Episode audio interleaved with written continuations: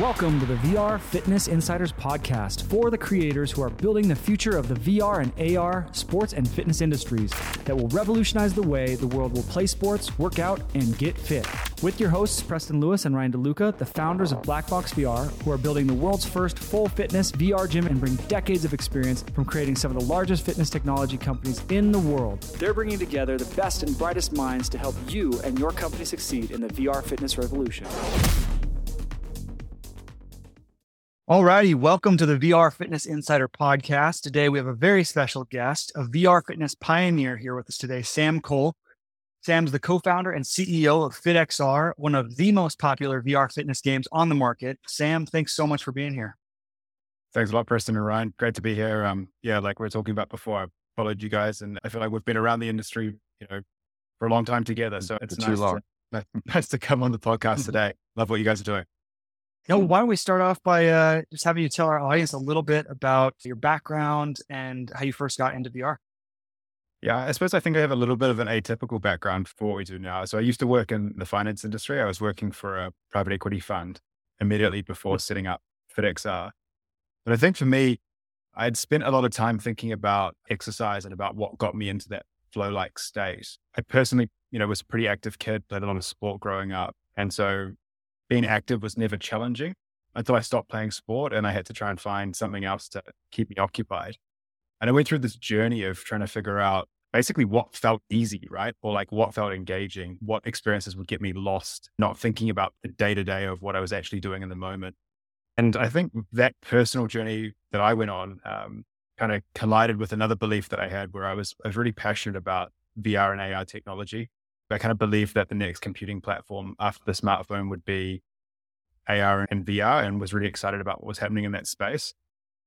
And so I started playing around with an Oculus DK2 headset and a spin bike. And I was just intrigued to see whether I could add kind of a visual layer to a spin concept or like a fairly standard spin choreography and to see whether that would get me into a, a state where I got lost in the experience and forgot what I was doing. And pretty quickly, I confirmed that belief. And then I was just thinking, like, yeah, fitness everywhere. I could imagine being transformed by this. And I think one of the, the real catalysts for me actually taking the plunge and, you know, working on this full time was I remember being in a weights room of a kind of budget 24 7 gym. I remember walking around and seeing everyone with um, headphones on. And I just thought to myself, like, this is a pretty dull and uninspiring place. And I could just imagine a world where instead of having like augmenting our audio experience, which is what I saw everyone doing in that environment. We wouldn't call it right. We'd call it listening to music. But I could just imagine a world whereby we had AR glasses that were in market and you could add a rich, personalized visual layer to that experience. And I could just see that whole space inside a gym being transformed. And I think that was a massive catalyst for me and taking the plunge and setting up FitXR and looking to explore more in this space. It's interesting. Um, on a note, it's like think about we grow up to playing games, you know, as kids, right? So we get all the exercise. At least we used to, you know, before social media. But uh, you know, we would be playing games outside and having fun, and that would be our exercise. And then you're right. Then we got into like you know school, and there was sports and competition and teams and fun. Then we're supposed to transition into just a solo treadmill, lifting weights, repetitive, no fun at all kind of experience. And it's no wonder, like I always say, 87% of people are not able to stick to a program over the long term. Yeah, I think it's one of those things, right, where you can often look at young children and see like how they behave and how like we get conditioned away from certain things, whether that's creativity or bad posture. But I think I'm looking at like young kids and how a lot of young kids will just play without any consideration of, of time or their own exhaustion levels. You know, they'll literally just wind themselves right out. I think we lose something. There's something that gets conditioned out of us I think it's therefore quite instructive to look at like young kids and go like, how can we bring that back into how people think about exercise? So you came actually from private equity, not were you a developer in the past, like an actual coder, or are you just kind of no, so I was fortunate. I met my co-founder really early on. He came from the video gaming background. And so Sameer and I both had this shared belief around what AR and VR was going to do as an underlying technology he was really keen to move out of the video gaming industry and loved the idea about being able to work on a mission where we were trying to spread fitness to people who, you know, hadn't engaged with fitness products before. We partnered really early on and we set this thing up together. Very cool. That's a quick quote for a lot of our listeners. There's this aspect of this almost hacker mentality of I think I can do it. I'm not intimidated by it. And actually, I'm solving a real problem uh, for myself. And I think the other piece that you were really smart to do um, that we've seen as well with some companies is being able to find that business partner to where you could share your knowledge and move faster in a rapidly changing industry. So very cool. Even in those early days, right? The really early days where we were playing around with spin concepts, wasn't even about making like content that was specifically tailored towards the spin class. It was just really about getting that feel inside VR. And it, it, was so uncharted, right? We were just playing roller coaster experiences in the very beginning and going like, hey, if I cycle on this spin bike in this garage and I'm cycling and I'm looking at a roller coaster experience, how does that feel? Do hmm. I get lost in that experience in any way? Is it additive in any way? And so I think you're right. I think you can deploy a very kind of scrappy hacker mindset to this because I think so much of this space is still right, so nascent, and so uncharted. And there's some big hardware shifts that are coming that are again going to completely reshuffle these things. I think you can still deploy that strategy and be successful today. I think you're onto something. Spin bike, Oculus DK2 days, roller coaster. Like you're going to throw up. That's like a weight loss plan right there. exactly. eat a pizza, do that experience, and like somehow you're going to be losing weight. Yeah. No more. Yeah. You don't keep the pizza down. I do say that Sameer, my co-founder, I say that he's like, out of everyone I've met, he can do like any experience inside virtual reality. Like nothing gives him nausea. And I'm sure he's so conditioned from those early days um, that, yeah, he's like got a very strong stomach as a result. That's funny. Yeah. You start with roller coasters, you're good from there for sure. We always tell anyone listening that's not necessarily a creator that might be a consumer that stumbles upon this that was one of the challenges in the beginning right was everyone thought that vr no matter what you're going to get sick with because those early experiences were the google cardboard it was you know the locomotion without you actually moving and stuff like that it's awesome to see that a lot of the game developers and designers have fixed that for the general masses to, to give it a better name i think it's still a bit of a problem right I still encounter people today who you know i try and demo the experience to they'll say things like, Hey, I tried VR four years ago and I got motion sickness. Mm-hmm. And they haven't they haven't realized they don't have the knowledge that the space has evolved so significantly from a content and also from a hardware perspective. A lot of those mm-hmm. problems aren't really problems today. And I think actually, you know, things like Google Cardboard did a lot of great things for the industry, but I also think held us back in many ways as well, because you got a whole lot of people excited about an underlying technology probably before it was really ready for that kind of mass consumption. So yeah, true. Absolutely. well, speaking of the early days, so you were one of the OGs of VR fitness, right? With Box VR for sure, which we loved. I mean, we actually used it as cardio in our first Black Box VR office and posted some fun time lapses out there. It was great workout. But what inspired you to start Box VR specifically? And what was the first version like? What did you learn during that time? Yeah, so post the roller coaster spin bike stage, we then went and started working around a number of different experiences. So we were like, let's look at boxing, let's look at spin, let's look at rowing as well. So we really wanted to take concepts that we liked from a group fitness perspective and try and translate those underlying concepts and underlying fitness structures into virtual reality.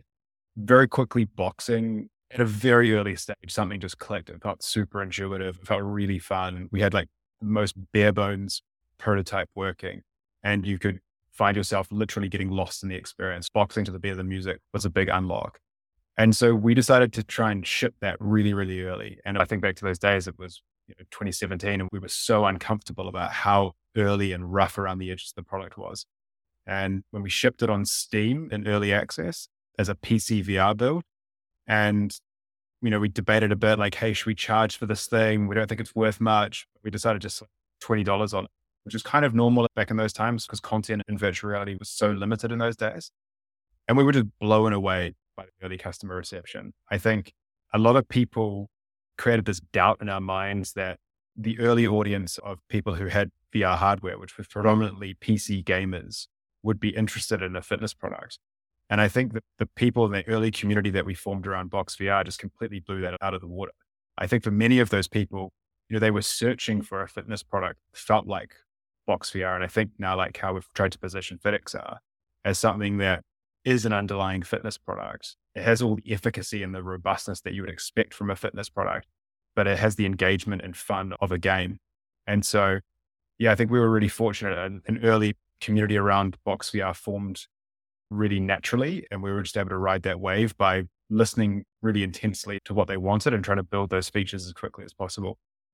We have a lot of stories also of those early days when if you said anything about VR fitness on, you know, Reddit or any forums, immediately you get that vocal, probably minority, looks like now, which is like, no one's ever going to work out in VR. It's the dumbest thing ever. And, you know, but I think oh, we yeah. all saw the same thing where people now, it's like a very normal thing. They get it. But there was that kind of those early days where people were just like, I mean, telling you as like a founder, this is the dumbest thing they've ever heard, you know. I think the first comment we got on our Steam page was, or it might have been before we launched Box VR, we like pre announced it. And someone just wrote VR. It wasn't even a critique of VR fitness. It was like VR in general. They were like, VR is dead as dead. just dead. That's what we're moving into. Yeah. Yeah. So obviously that was a big success and, you know, everybody knew about Box VR and we all use it, like we said. Then you pivoted over to FitXR and adding, you know, new classes, new types of concepts and exercise. Tell us about that pivot and what type of experiences is out there right now. And obviously everybody can go look online and see more about it, but just kind of what's the high level. Kind of going back to that early thinking, we always wanted to be broader than just a single vertical or single modality. We love experiences like ClassPass in the real world because we love the variety that would afford us. And so we wanted to try and really bring that into our product experience and be pretty broad and varied in terms of the modalities that we'd be able to support. The move to FitXR from BoxVR was really a signal about us going, hey, we want to be more than just a boxing application and we're going to start adding modalities and continue to add modalities.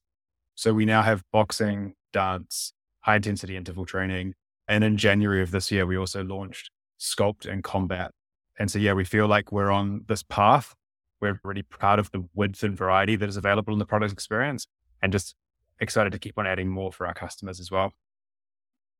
It's one of those things, a lot of VR experiences, you know, not just fitness are very one dimensional. So having that variety of classes and concepts, and, you know, some people will like certain ones more than others. And just having that there is such a big deal what type of things have you learned from the different type of concepts? Like what made you do combat concept and the sculpt concept? Like what type of feedback were you getting or what were you trying to accomplish with some of those newer things? We want to try and serve the widest user base possible in a number of different ways of looking at that. So like one is just in terms of fitness ability. So we love the fact, you know, almost a third of our audience are sedentary or inactive prior to using FitXR. Whilst at the other end of the extreme, we have almost a third of our customers who report that they're exercising five times a week before coming into FitXR. We love like the gender split as well. You know, in the early days, it was much more male dominated and a much younger audience because those were the people that had headsets. But I think as VR fitness started to become more known about, you started to see a more spread demographic, both in terms of age and gender coming in and using the product experience. And I think with that, that gave us opportunities to kind of lean into different cohorts of customers and really seek to understand what they wanted to see in a fitness product. And so you, you can see quite big differences in approach here. Low impact aerobics classes are extremely different to our combat classes, which are modeled off MMA style boxercise classes. They're like worlds apart. And we're really happy with the fact that we see a lot of people who will do all of our studios and love all content inside FitXR, but we're also really happy to see people who come in and just have their vertical or multiple verticals that they love and that's enough for them. And, and I think that's a core part of what we want to try and do is continue to provide that width so we can cater to the widest audience possible. Well, I think the cool thing about that too, just speaking for myself using your app, that very like low friction way to try new fitness experiences is a key part that I think is really cool about the experience you guys have built. Back in the day, you know, high school days, I was a break dancer and stuff like that. Not saying I'm like an mm-hmm. amazing dancer, but I was like, okay, I'm going to try the dance ones that you guys had. And I'll just say that I'm glad that there was like no one watching. It was just me in, in VR, right? because yeah. it is like something I wouldn't go, like I wouldn't go to personally, I wouldn't go to a dance class in a gym for a lot of the same reason probably newbies wouldn't want to take a fitness class in a gym is because you just feel uncomfortable. And so that's one nice thing about your platform. You can be as social as you want, but there's also this anonymity and a low risk way to try these new experiences in fitness, which is really cool as well that's something that's been really interesting for us in the dance format. And I definitely was not a break dancer at school. I consider myself someone who has two left feet. And so whenever we're doing dance stuff inside the team, I'm always saying like, I'm the lowest common denominator. I'm proud to say that. But what's been interesting is just the widespread appeal that we see from both genders. You know, like I think if you were to go to a, a dance studio in say London or New York or wherever, you would see this as generally pretty dominated by female attendees But what we see is just broad interest for our dance classes across the board. And I think it's interesting because I think it touches that notion that you're talking about, Preston, where I personally would never feel the confidence to go to a dance studio. And the thought of having been invited by some of our instructors to come join them in Manhattan still kind of scares me this day. um, but to be able to do that in like the privacy of my own home while still feeling presence of being surrounded by other people, I think that's one of the things that we think is pretty powerful around VR fitness.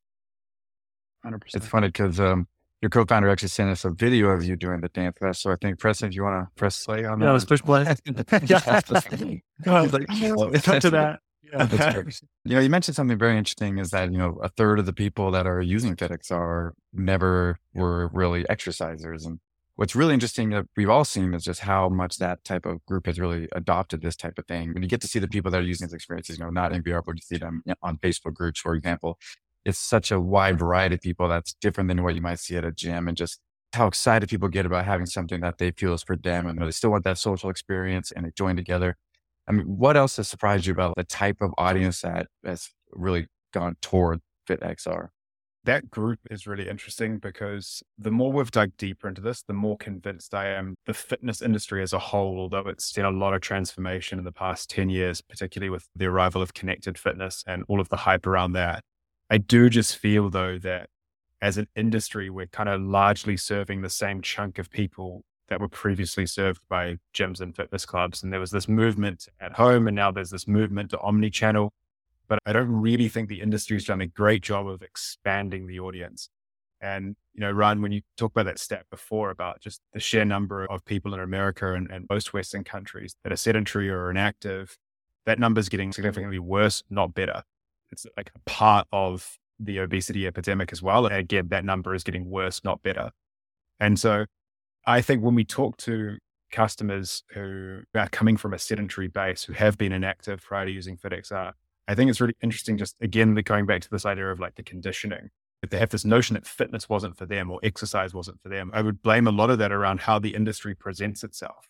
You know, there's so much mm-hmm. talk about optimized routines and there's so much complexity that you feel like as an outsider like you can understand why people go like okay this whole thing isn't for me and i think what we need more in this space is, more simplicity and just this notion of like sweat every day i think is such a powerful mantra i love it because it just removes everything from it right sure if you're a top 1% athlete then you should have a highly optimized nutrition plan and workout regime but for most of us it's just about getting active every single day whether that's for seven minutes, whether that's for 15 minutes, whether that's for 45 minutes.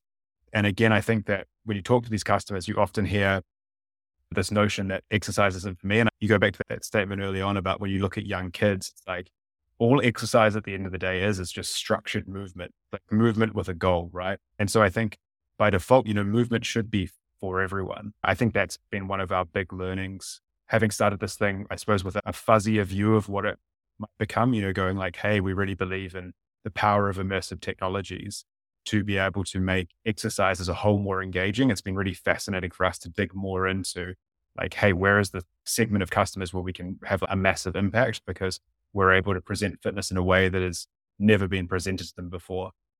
I saw in one of your other interviews saying that same kind of thing about ability to have a massive impact because you're right. Like go after people that are already exercising, like that's great. And this is a new thing and it's exciting and, and all that. But for them, it might just be an addition or something they do for a while that adds on. But for certain people, FitXR will have a massive impact on their overall health and life and, and happiness. That's why, like, I fully subscribe to the view that you guys have, which is that, hey, you know, at this early stage of this industry, I think that anyone working in this space is welcome to be able to spread the news and to be able to provide even more opportunities for customers to engage with what we're doing here. Because think about like our competition at FitXR, and we think about our competition as being the couch rather than supernatural, rather than Peloton, rather than anyone else. And I think that just speaks to the size of the opportunity, right? To be able to go out and serve not only people who are currently active and who have the Equinox subscription, who have the Peloton bike at home, but also the group of customers who have never been able to form a habit around fitness before. We talk about that all the time. I mean, just the idea, you know, the fitness industry focuses so much on people you can see, right? You know, our previous company, bodybuilding.com, of course, when you go to expos or you go to the gyms, like you're saying, this is the people we're going after and they're in your face. Like by definition, as humans, like we don't think about things you're not seeing, you know, and there's this massive group of people that are at home on the couch that aren't there. Where if you saw the two groups next to each other somehow, you're like, man, that's the big group that we want to go after. But instead, because these ones are visible at the gym or at a competitor, we want to go and try to get those ones to switch. Another cool thing is, as we know, fitness, nutrition, the whole journey is such a highly emotional thing, right? And so a lot of people come to fitness in different stages of readiness. Some people aren't ready at all because they don't know how to start. Some people, their doctor just told them that they have to start no matter what. Otherwise, they're in big trouble, life or death type situations. And so I think that is the other cool thing specifically about what you brought up and what you guys are creating is that it is one of those things where it's low friction and low risk again for people to get in. And we believe this same thing that VR fitness has the potential to activate the masses of people that have never even touched fitness just because there have been way too many barriers. And so it is kind of this nice flywheel across the industry. And that's why we appreciate companies like FitXR because for us with Black Box VR, we see it as an omni channel as well with being able to have the at home workouts, but then also being able to go in and do more advanced tracked workouts in a physical brick and mortar space. And so rather than just switching customers from Orange Theory to Planet Fitness and kind of just passing the baton, it's actually activating this entirely new market. And like we always say as well, and you see it on the fitness quotes out there, like the best workout is the one that you actually do. Right. And so the less friction, the more fun, less intimidation, the more likely they are not only to start, but to keep going and keep adhering to the workout. So that's awesome. 100%. You know, kind of on that note, you know, you have so many different features in FitXR now, obviously all the different classes and licensed music, multiplayer. Which type of features have you noticed that if people engage with that feature, they're more likely to retain, to become adherent to their fitness programs? I'm sure it all adds up. Like, is there anything specific? Like, man, if people do this type of thing, whether it's engage with streaks or try different classes or add friends or leaderboards or hit the milestones or stats or more in the mobile app, like, there's certain things you've seen that has shown that that helps increase adherence and retention? Yeah, it's a good question. Like you said before, it kind of all adds up. I think that the multiplayer part is quite interesting to zoom in on because I feel like that's still at a relatively early stage in terms of its power, just because so many people might have a VR headset themselves. And I think we're just moving into a world now where, at least for me personally, like more of my friends and family have headsets as well. And I think multiplayer for us, we really wanted to do in a way where every experience inside FitXR has the feeling, if you want it, you can have the feeling of presence around you of other people. And we did that because we felt like when you're in a group fitness studio, it's such a massive motivational boost to be able to exercise often synchronously to the beat of the music with other people, as well as having like a great coach there. And so for us, we really wanted to bring that experience in both our on demand and our live multiplayer classes. Believe that the social loop that is created and the accountability that is created by enabling you know, me to work out with a friend and be able to talk to a friend and be present in that same virtual space together, that multiplayer affords, I think is going to be a massive driver for us as we look the next two or three years as the headsets start to become increasingly common and widespread. Very true. But people have this misperception that and video games in general, but VR is this, why would you want this lonely experience you're inside this headset where it's like it has a potential to be the most social experience, you know, and just like from wherever you are, bringing your friends and family for all these different activities. So, what are some of the challenges that you've had building FitXR? So, specifically around like the intersection of the fitness, exercise, and a VR experience. Like, what are some of those bigger challenges that maybe you're surprised about or you had to overcome? I think for us, we were really intentional around the fact that we wanted to be a fitness company, not a gaming studio. And for us, that meant we wanted to build the most fun and engaging way for people to work out, but we wanted it to be a robust fitness product first and foremost. Um, we felt like when you looked at a lot of other fitness games on previous consoles, whether that was like Wii or whether that was Kinect or whatever that was, often built by gaming studios, they felt like 99% game and 1% fitness product. And we didn't want to do that. I think that was really helpful in hindsight to be that purposeful early on, because if you look at the space now, there's a clear divide between deliberate fitness experiences and incidental fitness experiences. And I think they're both amazing and both great, but I think it's hard to straddle both worlds. And so we were fortunate where we said like, Hey, we want to be a deliberate fitness application, not knowing that that's what the term was going to be about how to describe it. I think there is that challenge from a design perspective, especially because we have a lot of people on the team that have come from a video gaming background. Mm, you know, we often spend a lot of time debating like, hey, does this have the fitness integrity that we're looking for? And we have amazing imba- debates frequently inside the organization around different groups of people saying like, hey, does this reach our threshold? Or are we prioritizing fun and engagement more than fitness efficacy? And uh, we actually have a video of that too, where you guys were having an amazing debate, and that's how the combat came about. So you guys, yeah, after one of those meetings, uh, you figured out, hey, we need this combat in here. We're going to solve this right now. yeah. I mean, we talk about the same thing. It's uh, any of our games, really. If you weren't going to do it for fitness, just the game side of it, then there's probably other games that you might want to play instead, you know, where it's like, it's got to have both, but it can't just be fitness, can't just be game. It's got to have that match mix, which is very difficult to get, you know, like to balance correctly. For sure. For sure. Is there anything else, Sam, when it comes to the actual interface, like the UX and the UI in the classes, things that you had to overcome and learn? Obviously, people have different perceptions and different abilities. You know, some people can't do certain things or the proprioception said VR without a mirror type of stuff. How did you overcome some of that in the UX and UI? I think this is like a work in progress for us as well. It's really easy from a design perspective to kind of overload players with information inside virtual reality because you've gone from designing in a world where you just have like a mobile screen, for example, and suddenly you've got like endless amounts of space, mm-hmm. right? And even from a UI perspective, you can put things everywhere. You can have a whole lot of different types of interactions.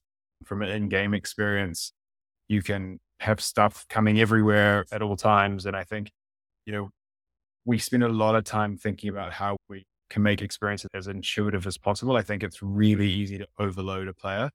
Um, I think it's been also interesting for us to think about gamification techniques and whether those are appropriate in a fitness context or whether we don't want to bring them into a fitness context.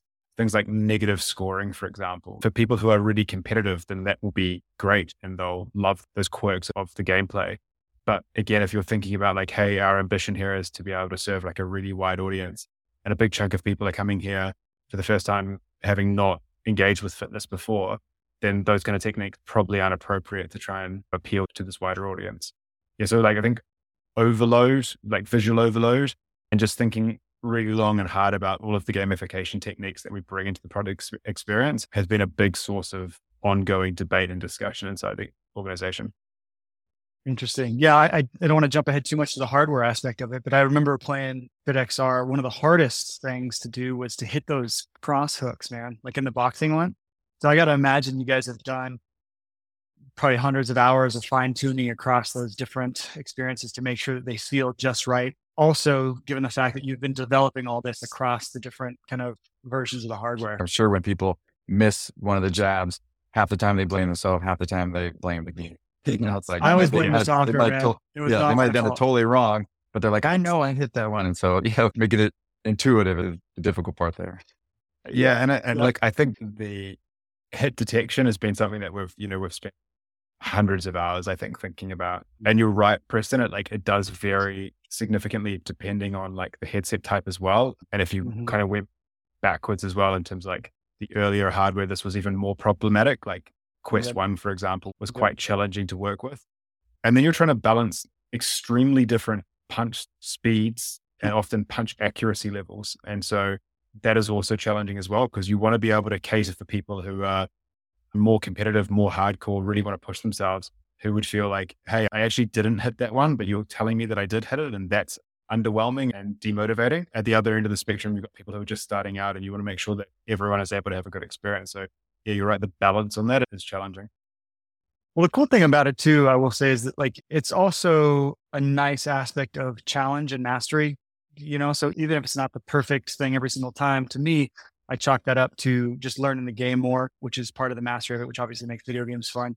But you know how addictive, to your point about simple mechanics, how addicted people are to streaks, things like streaks. At Black Box, that's like one of our most addictive features is people not wanting to miss their workout battles. And so that's the thing is like you see that little streak bar filling up. And if you miss one, you're like, dang it. It's like actually almost this visceral pain, but at the same time, that's what distracts you from the actual pain of the squats and the dips and stuff like that. So I think it's, in my opinion, very well balanced. And then when you actually get that streak, you know, you know you earned it, you know, then yeah. that, that feeling of improvement is is very uh, satisfying. Yeah. Yeah. And you got that competition in there as well. Cause like anytime I do those workouts and I see the other um other people working out, I don't think they're working out live. Are they working out live? No, Okay, so they're not. that'll be all pre-recorded, all asynchronous. Got it. So async. And so I'm always thinking like, who the heck is that person that's got like basically the perfect streak through this insane song? It definitely has that competitive element as well. But kind of, uh, it wasn't on the list of our questions, but as you're talking about this multiplayer aspect and just thinking about our audience as creators, you know, they're looking to get their product to not only launch, but also succeed and grow. So do you have any quick tips on how you guys have seen the most growth? Is it mostly the word of mouth social aspect? Is it nurturing your own community, paid ads? Like if you had to kind of boil it down a little bit for our users, what would you say is a good place to focus? Yeah, I think the single biggest thing for us was launching early and nurturing early community around the product experience and then kind of being obsessed about their community and everything they were saying and everything they wanted built. That, like for us, happened on Steam. I think that now happens predominantly on App Lab. And I think you've seen like a number of really interesting companies come from App Lab who have done exactly the strategy. I think I'm also like from a broader VR sense, I think you've seen some companies come through recently, whether that's like Gorilla Tag or Gym Class, who have also alongside that model have really invested in creator tools and highly shareable content. And so they've got this great viral social loop going on. And I think like trying to bring that into fitness would be pretty killer because yeah, the model previously for launching VR titles was release great trailers that just generate a whole lot of hype before the release of the actual product experience. I think now those two names before Gym Class and Gorilla Tag and the emergence of those as these like massively hyped up things, hundreds of millions of views on TikTok before they even move onto the main store. I think they've done a lot of things right as a result. So we talked a little bit about the hardware issues, or I guess the hardware landscape you guys have had to deal with in developing FitXR. But what types of VR hardware or software improvements do you hope to see in the near future that would allow you to create an even better FitXR experience and to help make VR fitness mainstream? Yeah, it's a really good question. I actually think that the Quest 2 hardware is good enough for true mainstream adoption in many ways for people exercising in virtual reality. I think the problem stems more from just like general awareness about the readiness of VR from both a hardware and content standpoint. And I think there's many things that we get excited about. I can go into them about like what future headsets are going to bring. But you know, when we've done our own awareness campaigns or Meta have done big awareness campaigns featuring FitXR, and then we've done, you know, testing around side of that, we're always shocked by the level or like the overall percentage of the society that sees themselves as like potentially buying a VR headset in 2023 to exercise for fitness. I think like a lot of things are stacked up for this to be ready. But again, I think you're fighting against a lot of the inertia that we spoke about in the in, earlier on in this call around people have tried VR before and they got nauseous, they had a bad experience, or they think it's a fad, or they think it's just for gaming. I think that a lot of that creates inertia that makes it harder for it to truly break through. But I think it's all coming.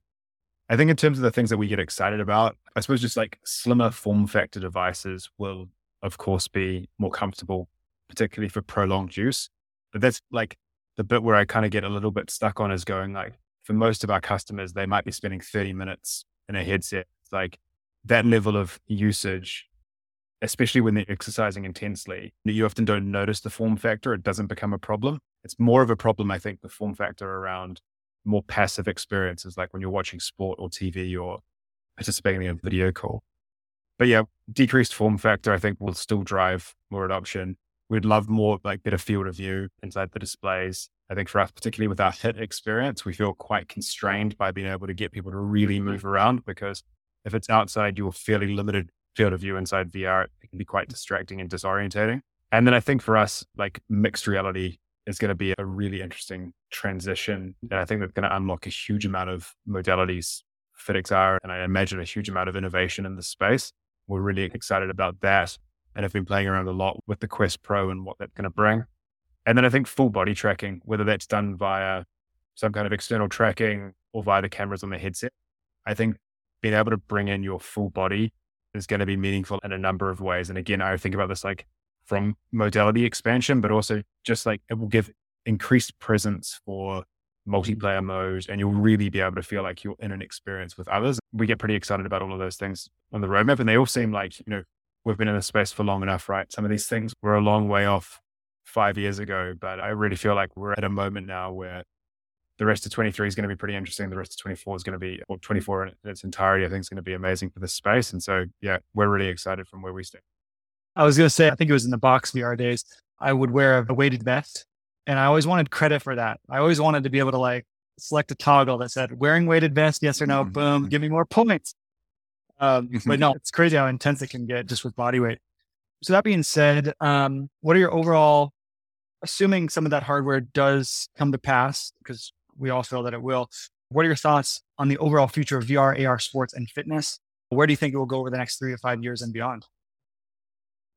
Yeah, I think VR fitness has already proven itself to be one of the killer use cases around VR adoption. I think just the sheer visibility that you see you know, clearly demonstrates that it's a massive awareness driver and a massive decision for people in terms of buying headsets. I think that's great. I think you're just going to continue to see that progress where as the industry moves from virtual reality through to mixed reality, uh, and we have, you know, Pico, Apple, PlayStation, and Meta, you know, all competing in the consumer market, I think you're going to see even more so fitness being like a very dominant use case and driving a lot of usage around that. I think also with augmented reality, I think, you know, we're really excited about what that brings. We haven't spoken too much about that here, but, you know, we see FitXR is definitely operating across all immersive technologies. And for us, that means VR, MR, and AR. I think AR has some of its own like different hardware issues that need to be solved, but a lot of them I think come back to, you know, trying to search for this perfect form factor that's going to work as a fashion accessory as well as deliver a powerful enough experience that the content is meaningful to justify using it in the first case.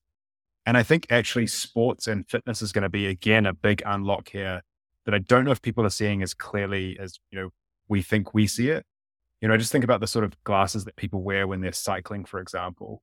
Um, and I think you've got a lot more, you got a lot more ability to be a bit more flexible on the form factor and to really focus on a specific use case. And so we get really excited about that, right? About AR and fitness being maybe the first kind of true consumer use case that we see. And I think, I think that's going to be amazing. What we think about that, that just unlocks fitness not only in the home, but also outdoors and in the gym. And I think that kind of completes the whole vision from the very beginning about wanting to bring immersive fitness to kind of wherever people were and just be able to kind of uplift and provide the most engaging fitness content wherever people were at a lot of what you're talking about the future is like we all agree the hardware software is going in the right direction. Like, you know, we all predicted Gorilla Tag, but uh, we also thought that we'd have a lot of these features a lot sooner, of course, you know. Uh, if you would have told me by 2023 we'd still be complaining about some of that stuff, it would have been like, no, there's no way. you know? Uh, but we do know that it is moving and it is happening. You know, we've been here for the long haul and we've been learning for which is the exciting part. All that research is going into products that are going to be releasing very soon. We're really excited about we've kind of always said like, you know, fitness is one of the killer apps for VR. And that first, you know, people didn't really think so. And now everyone's really realizing like, you know, and on accident, I'm sure you hear this quite a lot with FitXR members where they bought a headset for their kid to play some games. And then they said, oh, let me try it. They did like a Beat Saber type of thing. And they're like, whoa, I'm actually exercising. Like that's kind of crazy. What other things are here? And then, you know, with Zuckerberg getting really excited about fitness and making a whole section of the store for fitness, like that's just been such a big deal. And I think it is going to drive adoption specifically for them. So it'll continue to be a push. But it's just one of those things that, you know, I might not feel like I need to put a headset on or play any kind of games because I need to play a game today. You know, usually it's like you realize you shouldn't, but it's like you have this feeling like I want to get back into VR every day and it's good for me. Like that's really mm-hmm. exciting thing. And I think that's what the platforms realized, but you know, by looking at the underlying data, which they saw two key things. The first one was fitness applications like FitXR were appealing to a wider audience than just like the core gaming experiences were. And so they were dragging in an entirely new demographic of people. And the second one was fitness applications were driving more habitual use of the headset. And so it was a reason to keep on coming back and using the mm-hmm. device. Mm-hmm. And in the same way, I think like productivity is going to do the same thing. I think sports, like entertainment viewership, I think is also going to be interesting. And that would actually like, I'll go back to your form factor question. I think the Quest Pro docking station and just like constantly having the device on charge, apps updated, I think that is a big unlock, right? Because suddenly the device is displayed prominently. It's always good to go. I think more things like that, where it's just like you remove any barriers or any friction that stop me getting into the experience. I think that's a good thing for fitness. I think that's a good thing for FitXR. I think that's a good thing for the underlying ecosystems as well. 100%. I mean, a good thing too is the competition for fitness. We always joke about how most fitness devices are literally torture devices, right? Like treadmills were invented in as a punishment for some prison. crime. yeah, in prison. And so it's like, that's the thing. As people get this, I think we're all kind of saying it as this friction is reduced, as more people get these headsets that are cheaper and cheaper, just getting them in and having that mental model shift from that's the treadmill I got to just duffer on, or holy crap, I just got out of a Beat Saber game or a FitXR session and that felt like 10 minutes, you know? So, yeah. um, getting closer for sure. On that as well, I think the holy grail here goes uh, you have insurance companies or other groups, corporate mm wellness schemes where people are going like, hey, there's a real societal cost here for obesity and sedentary lifestyles. Like, I think hmm. sedentariness is like the fourth um, main mortality driver in the US, and it's like $100 billion a year. And so you go, okay, that's a real cost that government or insurers, people are bearing. And so I think using VR fitness as like a preventative measure for all of the health complications that come from sedentary lifestyles and obesity, I think is also really interesting. So I think there's a world also where you've got consumer models, but there's also a world where, you know, maybe your employer or maybe your insurance company or maybe someone else is paying for your access to the device.